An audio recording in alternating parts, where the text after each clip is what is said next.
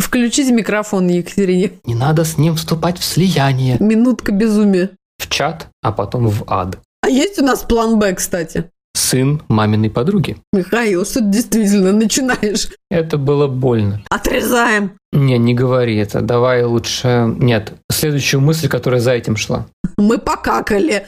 Это нужно будет вырезать. Раз, два, три. Поехали!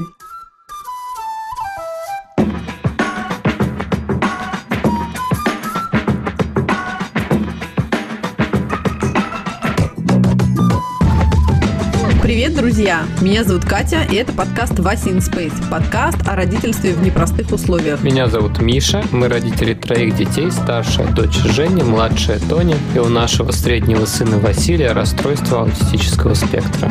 Где бы вы сейчас ни находились, на кухне или в машине, в холле коррекционного центра, школы или больничного отделения, а может быть вы чилите в ванной после полного забот дня, добро пожаловать, устраивать поудобнее. И не забудьте наушники, не все темы, которые мы будем обсуждать, подходят для ушей ваших крошек.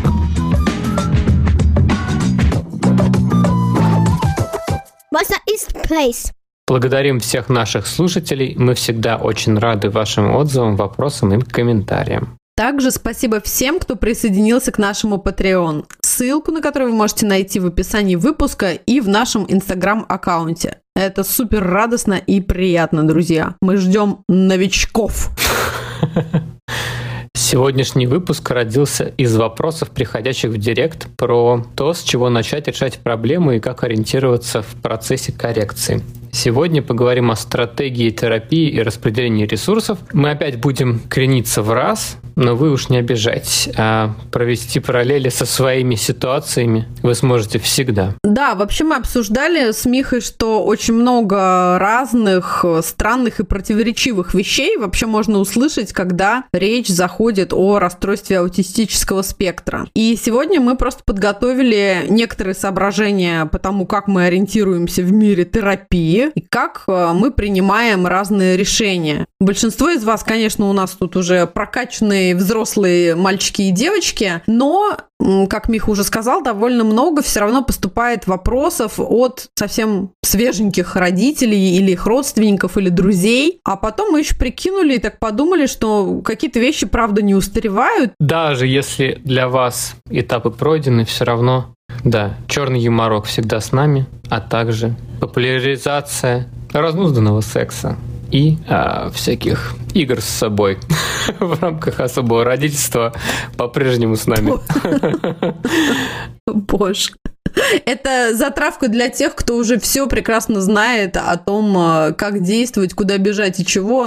Это мы вам говорим, что все равно оставайтесь с нами, мы что-нибудь еще вам такого закинем интересного и веселого. Да, но повторимся, вообще этот выпуск мы решили сделать для какого-то минимального, мне кажется, хотя бы успокоение молодых родителей, молодых родителей в плане не возраста, конечно, и не опыта, а именно... Молодых душой. Да, молодых душой и молодых в своем особом родительстве, да. Ну, короче, ребят в начале пути.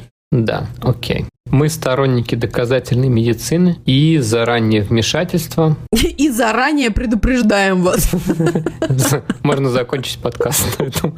Но на самом деле нет. Мы будем дальше немножечко пояснять, что я имею под этим в виду. В общем, как только начинаешь волноваться про то, что что-то не так, и что-то нужно корректировать, сразу трудно понять, что делать с самого, вот прям с самого начала, и сразу как будто какой-то вал информации, непонятно на какой форум, на какой сайт бежать. Или наоборот отсутствие информации, когда, знаешь, иногда бывает наоборот. Да, да, наверное, да, да, по-другому бывает. Когда ты, мне кажется, еще сам себя начинаешь, может быть, даже немножко этим утешать, да, и думать, что да ладно, может, все как-то вот, но все равно какой-то вот этот червь а, беспокойства, он тебя ковыряет, и тогда надо что-то делать. Иногда совершенно непонятно, что же, с чего же начать, куда бежать, куда вообще что читать, что смотреть, кому записываться, с кем консультироваться. Да. И первое, что можно сделать, что супер удобно, не выходя из дома, это онлайн-опросник, я бы сказал. MChat-R. Он очень простой.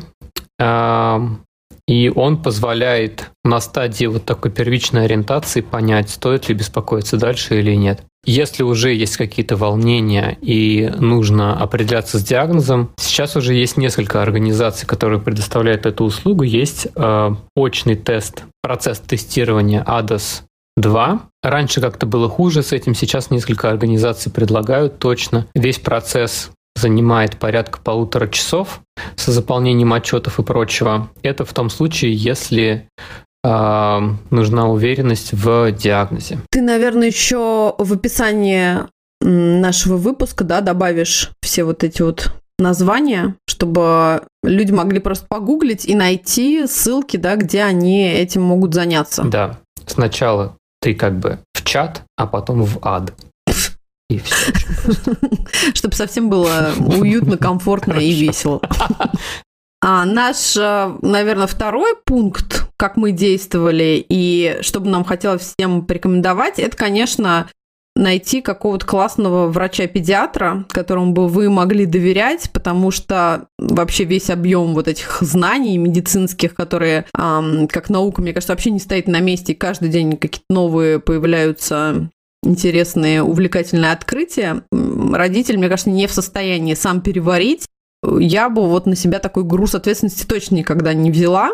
Мы сразу скажем, что очень нам нравится фонд «Обнаженные сердца», потому что как раз он предоставляет вот такую информационную поддержку родителям детей с различными особенностями развития. Причем у них, по-моему, нет да, какого-то конкретного такого зацикливания на каком-то одном диагнозе. Да, это тоже очень круто, да. Да, да вот, это нам тоже очень нравится, потому что, с одной стороны, мы говорим про расы, про аутизм, но, безусловно, всем супер вообще полезно и важно иногда найти вот такую крутую информационную именно поддержку, причем от таких проверенных э, специалистов. Это очень классно. Есть прям, да, целые вообще списки и контакты врачей в самых э, крупных городах России уж точно. Поэтому, ну, если вам что-то потребуется, обязательно посмотрите. А второй такой фонд, который нам тоже дико нравится, и мы всячески стараемся ребят поддерживать и вообще как-то минимально участвовать, это Антон тут рядом, потому что, конечно, там тоже море различной совершенно и, главное, мне кажется, полезной информации и ссылок на всяческие всяческие помогающие организации. А ну и вообще, ребята достойны, мне кажется, всякого внимания и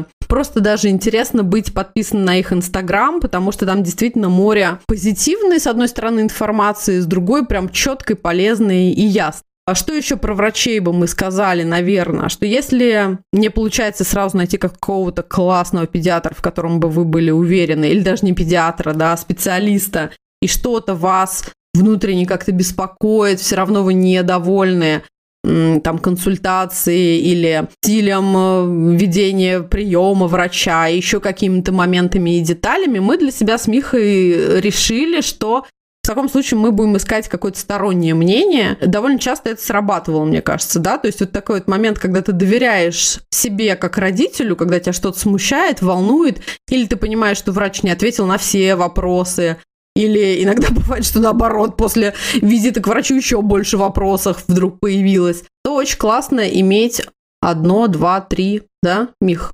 Что ты? Хочешь еще что-нибудь про это добавить? Мнение. Я думаю, что все в той или иной степени адаптируют, да, этот метод, что минимум три мнения по одному вопросу нужно собрать. У нас, по-моему, ни один глобальный вопрос не решался без этого. Ну да, не было ни одного такого значимого какого-то момента, где бы мы даже не, не всегда из-за недоверия или волнения, ну а вот просто в режиме того, чтобы подтвердить, например, да, правильность наших действий. Если еще второй и третий врач действительно тоже как-то согласен или корректирует как-то минимально, то это классно. Да, э, в общем, к педиатру может прилагаться невролог или психиатр. Часто бывает, что врач, к которому вы приходите, он уже обладает некоторыми контактами специалистов, которые э, разбираются в теме, которая вас беспокоит. Это супер удобно на самом деле, когда ты доверяешь уже одному врачу, и он тебе все-таки дает какие-то да. еще советы или говорит открытым текстом, что, например, консультации и знаниям, и профессиональным навыкам вот этого врача я доверяю, это, ну, всегда понятно, что как-то комфортнее и приятней. Да, и вариантов того, с чем можно столкнуться, их огромное количество. Вот. Это могут быть совершенно разные истории. Это может быть генетика, это могут быть особенности а, показателей ЭЭГ, это могут быть обменные процессы, то есть много-много-много таких расходящихся путей, которые могут быть. И эти вопросы нужно как-то решить и найти специалиста, который сможет помочь. Но при всем при этом может случиться, что выявление диагноза становится как бы самоцелью или такой вещью в себе, когда мы начинаем слышать какие-то горы сокращений. Там это РАС, это ЗПР, это а, сенсорная алалия, сенсомоторная алалия. То есть как будто это становится самоцелью найти какое-то слово. Да, очень много сокращений. В общем, диагноз, он дает первый толчок, он говорит, нам про то, что, слушайте, пора действовать. И дальше важно, чтобы постановка диагноза сама не была самоцелью, когда мы, мы бесконечно занимаемся уточнениями и никак не приступаем к тому, чтобы начать что-то делать по ситуации. Да. Получая консультацию и а, определяясь с тем, с чем мы имеем дело, важно не замыкаться на постоянном уточнении. Есть какая-то идея про то, что если мы поймем какой отдел мозга э, не функционирует правильно, как будто это критически может поменять э, направление терапии, к примеру, но такие вещи часто касаются скорее врачебных дел, то есть э, это могут быть обменные процессы или генетика, или определенное сопровождение диеты, добавление препаратов определенных, но с точки зрения педагогики, скорее всего, все будут получать примерно один и тот же пакет услуг. Вот. Мы были, когда на приеме с тобой в очередной раз с Василием а, у педиатра, и она нам классную фразу сказала о том, что, ну, вернее, спросила, задала нам вопрос о том, что, ну, вам вообще, в принципе, ну, не все ли равно, как это называется, расстройство аутистического спектра, аутизм, еще что-то. Вы же будете продолжать действовать, любить своего ребенка, искать ему новые выходы, еще что-то, еще что-то. Мне кажется, вот она как раз подтвердила нашу с тобой мысль про то, что действительно не надо закапываться вот прям совсем с головой вот во все эти буквосочетания, а главное продолжать действовать и двигаться вперед и работать вообще над всей этой ситуацией. Да, наверное, безусловно, если вот какое-то есть сомнение с точки зрения психиатрии, с точки зрения неврологии, с точки зрения генетики, угу. им нужно уделить внимание, вот, и довести каждую из этих линий до какого-то логического конца, чтобы сформировать мнение, потому что трудно действовать, когда ты чего-то не знаешь, но понимать, что это конечный процесс. Когда-то ты уже вот все, нужно уже определиться, что хорошо, мы имеем дело с этим. В разговоре с врачами вы можете столкнуться с э, такими диагнозами, как умственная отсталость или, или олигофрения, например. И лично у меня есть такое мнение по этому поводу, что вот если меня спросить, считаю ли я, что Вася обладает сверхспособностями? Нет, не считаю. Считаю ли я, что его интеллектуальные способности такие же, как у среднего ребенка его возраста, просто у него проблемы с коммуникацией? Опять же, нет, не считаю. Но допускаю ли я использование слов умственно отсталый относительно него? Тоже не считаю. Потому что я, я понимаю те семьи, которые переживают, когда слышат слово олигофрения или умственная отсталость. Да, но это довольно больно вообще, мне кажется, любому да, родителю. И в какой-то момент появляется такая история, что в профессиональном сообществе говорят, слушайте, ну, раньше же не было столько аутистов. Почему теперь столько аутистов, а куда же подевались умственно отсталые? И а, я объясню, куда они подевались. То есть сам диагноз умственной отсталости и олигофрении, он пропитан духом дес- десятилетий дискриминации, угу. э, унижений, угу. несправедливости и всякие маленькие людишки в белых халатах угу. или без них бросались им как таким клеймом. Ну да, ломая чьи-то жизни, по сути. Возможно, он имеет смысл для того, чтобы обозначить, что человеку нужно больше поддержки. Да. Но, к сожалению, так его уже морали. И он у стольких людей, он у поколений и поколений людей ассоциируется. Да. И поэтому сейчас я понимаю те семьи, которые а, обижаются на это, и я бы тоже на это обиделся. И сейчас очень какая-то хорошая тенденция, что начинают искать новые слова. Да, нужно находить какие-то новые слова для того, чтобы обозначать людей, э, которые обладают отличными от среднестатистических людей способностями. Вот, и это окей, потому что слова они действительно значимы. То, как мы называем человека, это действительно что-то значит. В общем, если вы слышите что-то такое применительно к э, своему ребенку, мне кажется, что, что нужно проходить просто мимо и не принимать на свой счет. Хорошо. Достаточно о плохом. Как ты, Кать, понимаешь, что врач хороший? Как ты понимаешь, что Здесь ты просто проигнорируешь, а здесь ты прислушаешься. Я, наверное, назвала просто несколько каких-то пунктов, которые помогают мне вообще сориентироваться, условно, да, там, на, на местности. Мне кажется, первый момент, это как э, смешно или грустно бы это не звучало, причем и, и в России, и в Америке, это такое сарафанное радио и общение на тему того, а какой у вас врач, а кем вы довольны, а кем недовольны, а что было классного, а что было не очень, со своими друзьями или их друзьями, друзьями, узнать, может быть, кто-то тоже сталкивался, и у кого-то есть какие-то классные рекомендации. Иногда довольно страшно, в общем-то, вообще в целом говорить о своих каких-то таких проблемах, особенно со здоровьем ребенка, например. Но как показал, вот, например, мой личный опыт, вот такая открытость в этих моментах и разговор да, со своими друзьями, друзья с друзьями, знакомые с знакомыми, и даже иногда вопрос там своей аудитории в Инстаграм очень помогает вдруг вот расширить э, круг вот этого поиска каких-то очень приятных, интересных и классных людей. А, это правда работает. То есть я, например, почти не доверяю каким-то интернет-отзывам, ну, в России, в Америке по-другому немножко устроено. Даже несмотря на то, что мы все очень разные, у нас у всех разные подходы, разные запросы и прочее, прочее, но все равно какой-то вот такой первый шаг – это вот рекомендация от симпатичного тебе товарища. Мне кажется, это классно.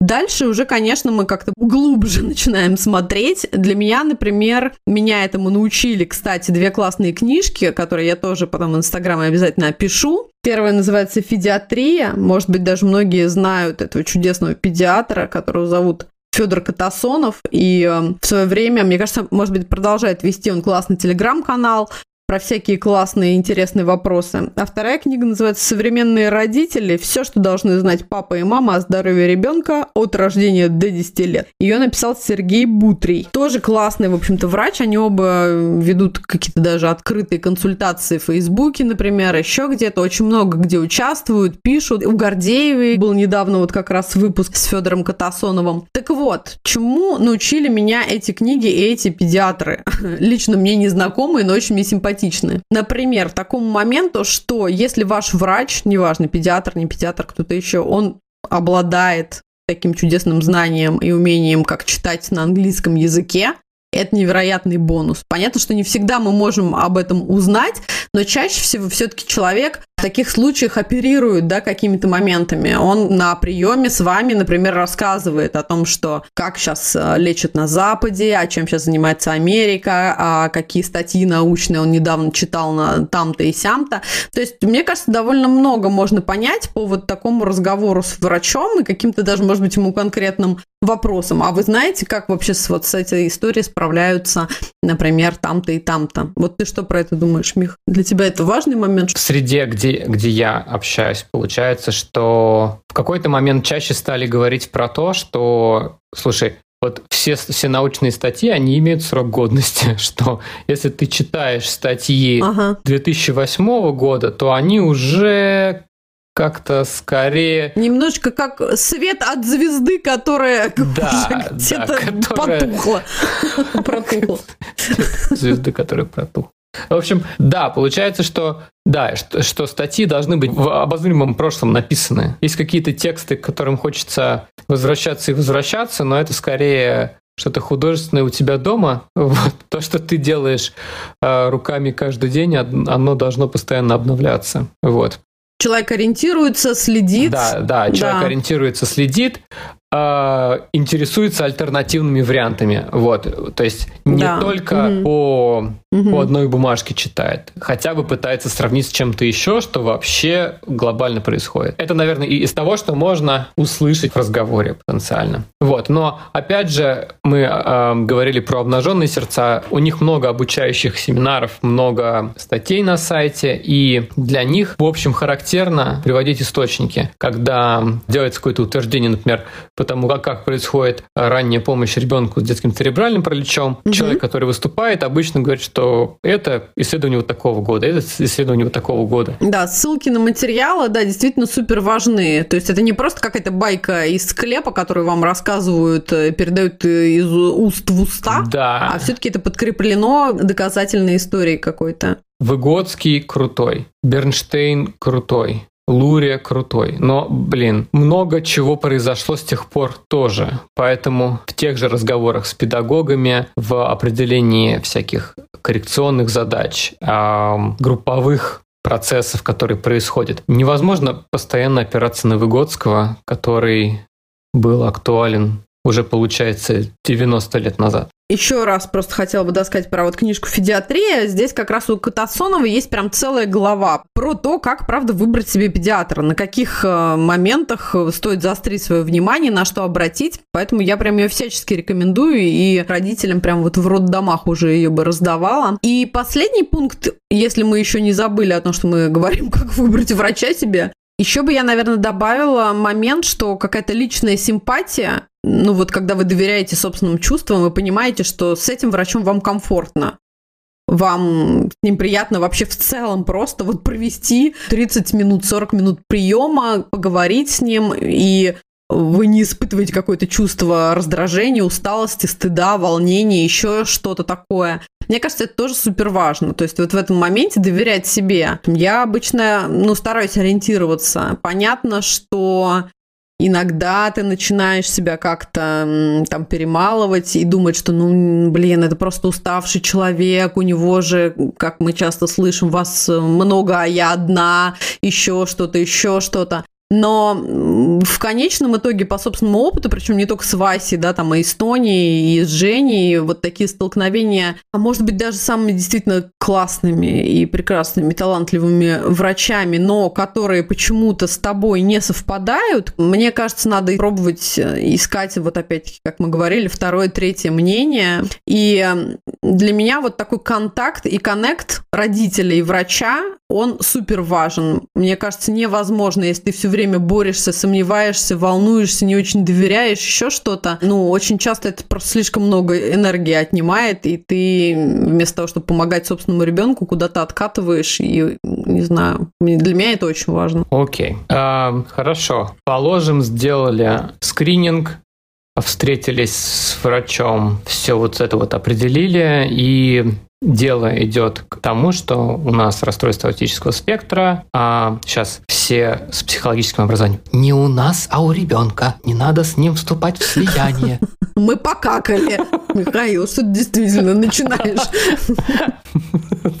В общем, вопрос далее встает.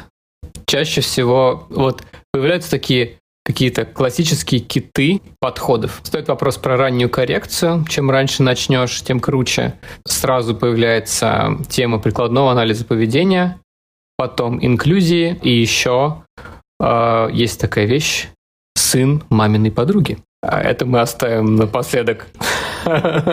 Четыре кита. Супер безапелляционные ки- китяры, которые, да, на вас могут наброситься в любой момент. Да.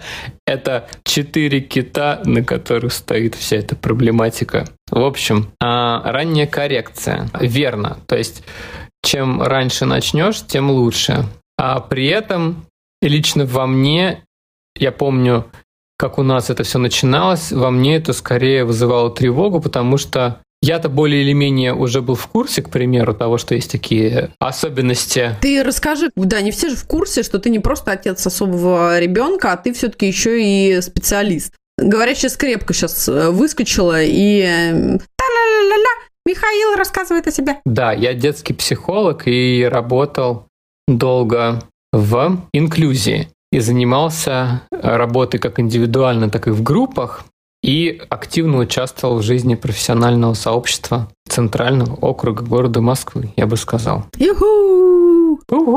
Как похорошело при Михаиле. Как похорошело. Сообщество психологическое. В общем, и все равно, как только ты понимаешь, что теперь это к тебе имеет отношение, и нужно начинать с ранней помощи, все равно тревожно, наверное, человеку, который вообще только сейчас только вот вчера буквально ничего угу, не знал про да. а тут... то, что есть такие буквосочетания вообще в жизни, и что вот такая проблема бывает. Да, тут на него все это свалилось. Угу. Да, теперь все это свалилось. И нужно как бы успеть куда-то определиться и сделать правильный выбор. И, в общем, это повышает тревогу. Как любит говорить а, один знакомый дед у меня, ну, времени на раскачку нет у нас. Какой дед, Миш? 20 лет, которые раскачиваются уже или нет? Минутка безумия. Возвращаемся, подожди, возвращаемся, да, к тревоге, к тревоге родителей. Надо срочно всех успокоить. Да, тревога. В общем, да, тревожиться не надо. Раннее обучение, правда, полезно. Правда, а, важно начинать обучение как можно раньше. И чем раньше, например, встают коммуникативные навыки, тем больше влияние на последующее снижение нежелательного поведения, но, как и везде, самообразование, наверное, самое важное, что нужно сделать в начале. То есть изучить те организации, которые есть в вашем городе, а, отзывы. Возможно, стоит проверить отзывы, прочитать, как устроены эти службы а, ранней помощи, например. А, есть ли какая-то информация от фондов, которым вы доверяете. В общем, проверить все базовые, базовую информацию по тем организациям, в которые потенциально возможно попасть, в которые потенциально удобно попасть и территориально возможно. В общем, да, раннее обучение коммуникативным навыкам правда помогает при дальнейшей коррекции нежелательного поведения и вообще общий уровень э, проблемного поведения снижает. Обучение ребенка навыкам, умение обучаться в дальнейшем тоже очень сильно ускоряет его развитие. Но все равно самым важным этапом, опять же, для родителя является самообразование в начале. В моем случае я начал обучаться например, прикладному анализу поведения после того, как я понял, что какие-то конкретные вещи в свайсе, например, как обучение одеваться, а, обучение просить словами, обучение его пониманию временных отношений не будет возможно с теми знаниями, которые у меня были до этого. Без того, чтобы погружаться в тему а самостоятельно, к сожалению, ни в России, ни здесь все равно Везде получается, что нужно самостоятельно разбираться в предмете, в котором ты собираешься принимать какие-то решения. Зацепили тему прикладного анализа поведения. Это тоже то, что сразу как бы паровозом идет вместе с обсуждением темы расстройства аутического спектра. Да, это классная штука. Вот. Не панацея от всего, но на данный момент наиболее эффективный подход из тех, что есть. Опять же, человеческий фактор играет такую же сильную роль, как и в любой другой области. И сейчас получается, что а, в США немножечко легче с этим, потому что в США профессиональная ассоциация осуществляет контроль и надзор за поведенческими аналитиками. А в России такая ассоциация сейчас находится в процессе формирования. Вот. И, в общем, успехов ребятам в а, ее создании. Вот, мы верим, что все получится, все будет круто. Для меня это важная тема, потому что я изначально психолог по образованию. А, я занимался возрастной психологией, игротерапией, долго изучал теорию построения движения Бернштейна и разные подходы к двигательной коррекции нарушений в развитии, но а, все равно уже получается, что с 2006 по 2000 14 я работал, я бы сказал, эклектично, но после 2014 уже стало понятно, что надо применять что-то более э, современное, более практикоориентированное. Вот, и поэтому в моем случае мне нужно было буквально менять профессию, а, чтобы дать своему сыну больше. Вот. То есть, когда я говорю про то, что eBay стоит того, вот, я опираюсь на то, что мне нужно было просто переучиваться и менять род своей деятельности. Это было непросто даже признать и осознать, что тебе надо переучиваться и самому дальше двигать. Это было больно. Да. Да, друзья, так продолжаем.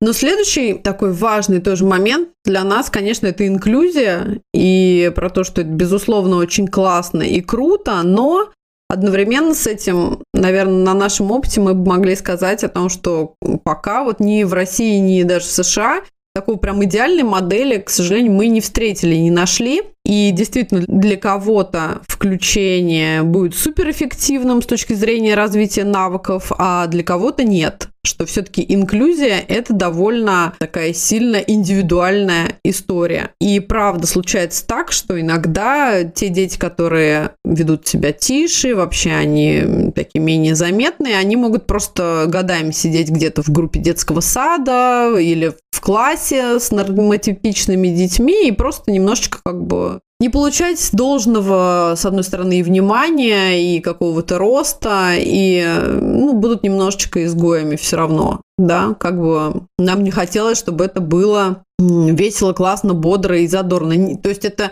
не всегда, опять-таки, вот такая стопроцентная история. Важно, наверное, разделять вот такую инклюзию как образовательную стратегию. Безусловно, мы должны чувствовать собственного ребенка и понимать, ему это будет подходить, будет ему комфортно, ну, понимать вообще, какая среда его ожидает, как будут другие дети реагировать, насколько классные педагоги и прочее, прочее. И отдельная история – это инклюзия как такая культурная ценность общества. Безусловно, в этом случае это супер важно, и это, конечно, подходит всем, для того, чтобы все мы были обучены просто с самых вообще каких-то первых лет своей жизни тому, что мир очень разный, и совершенно не черно-белый, и очень много оттенков в нем, и важно принимать, понимать, уважать чужие границы и особенности.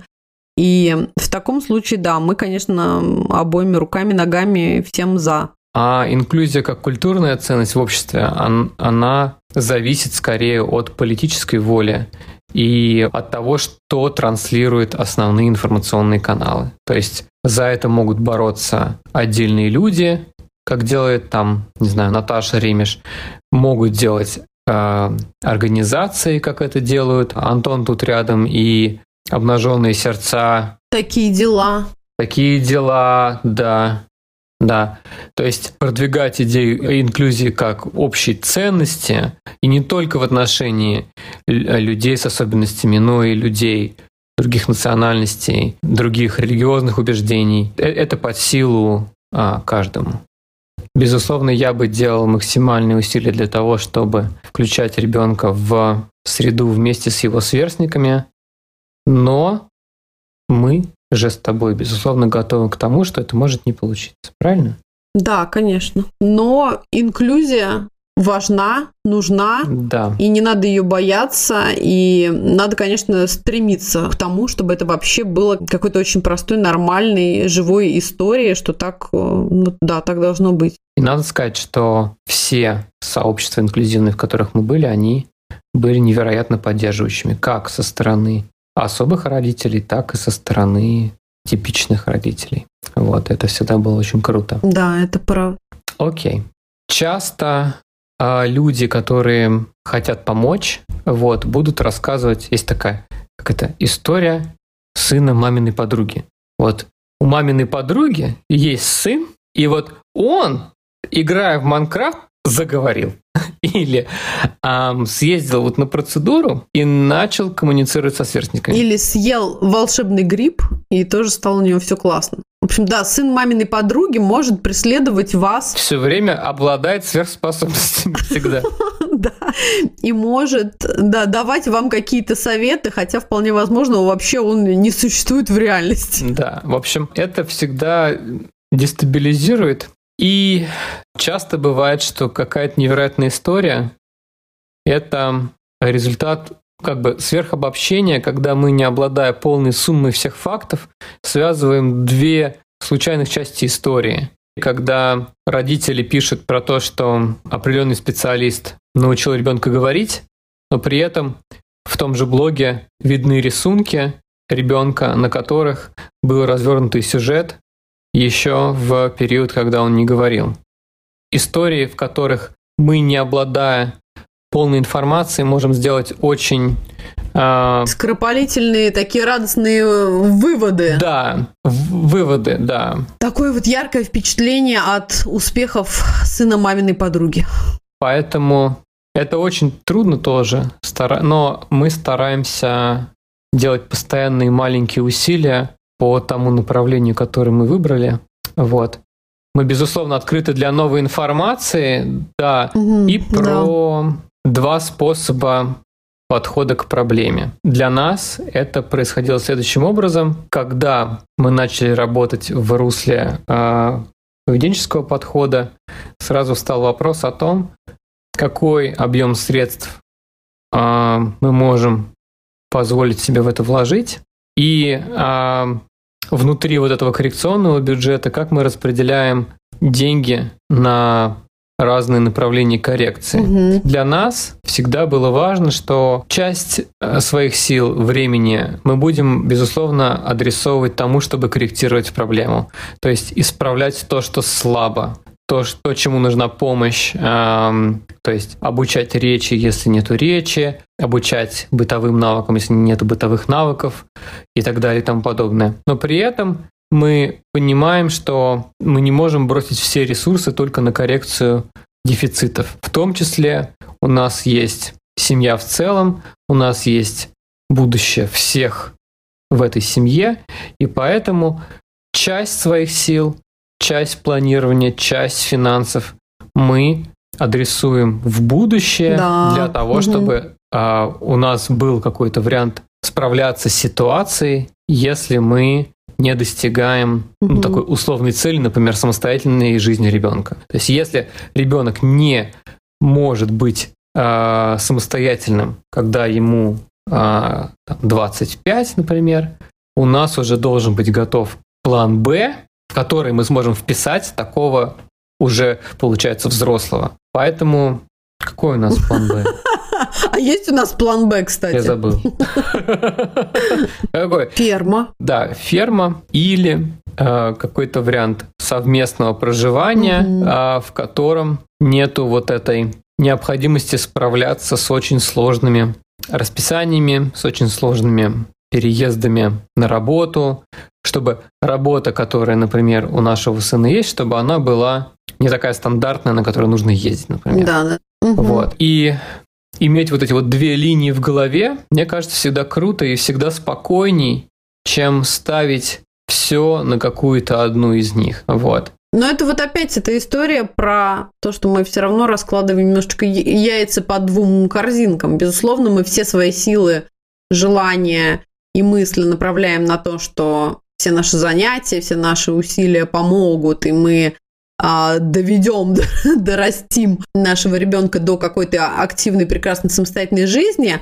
Но в то же время, да, в общем-то, немножко реалистично смотреть на то, что не все всегда идет по плану, не все всегда удается, очень-очень много разных моментов и деталей, и вам правда нужен план Б.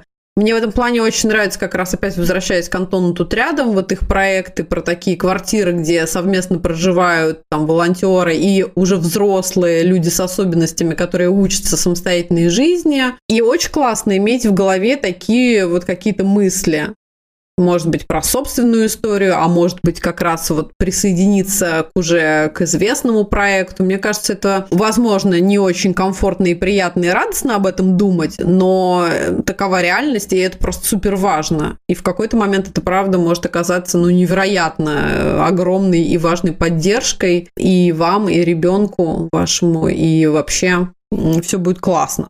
Окей. Okay. И про вот этот бюджет на коррекцию понятно, что все время хочется попробовать что-то новое и что-то классное, что-то крутое. Вот. И, и мы понимаем, что должны быть какие-то не знаю, несерьезные деньги в этом вопросе. Для циркачества, как помнишь в одном классном фильме, да?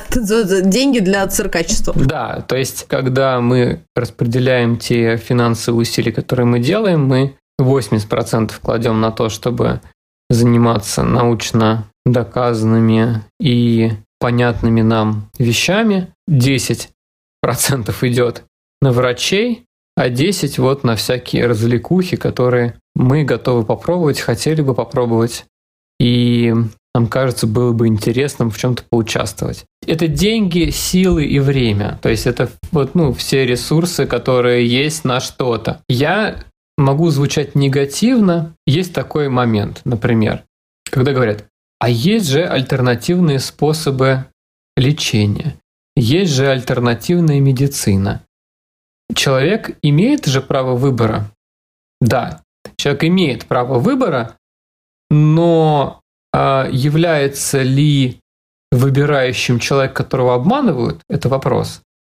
И второй вопрос, а, насколько это окей, что часть вот этих усилий, они могут отнимать время, силы, деньги, ресурсы от того, что реально могло бы продвинуть. Вот, поэтому вот этот вопрос про то, что ну, у нас же должен быть выбор, безусловно. Вопрос только, если это действительно выборы. Угу. Действительно, ли он настоящий выбор, а не когда меня просто запарили, да. Угу. Игра на эмоциях и чувствах а, родителя, которые, безусловно, я думаю, попробует все, что можно, если ему будут обещать, что это действительно как-то сработает, поможет и еще что-то. Да. Дружественное просто напоминание о том, как и в любой сфере, к сожалению, и в истории с особенными людьми, с особенными детьми, ну да, правда, есть какие-то, как в любой медицине и такой вот научной истории, какие-то шарлатанские, ну я бы это даже так назвала, вещи. Вот. Если это просто дезинформация, то ни о каком выборе там не идет речи.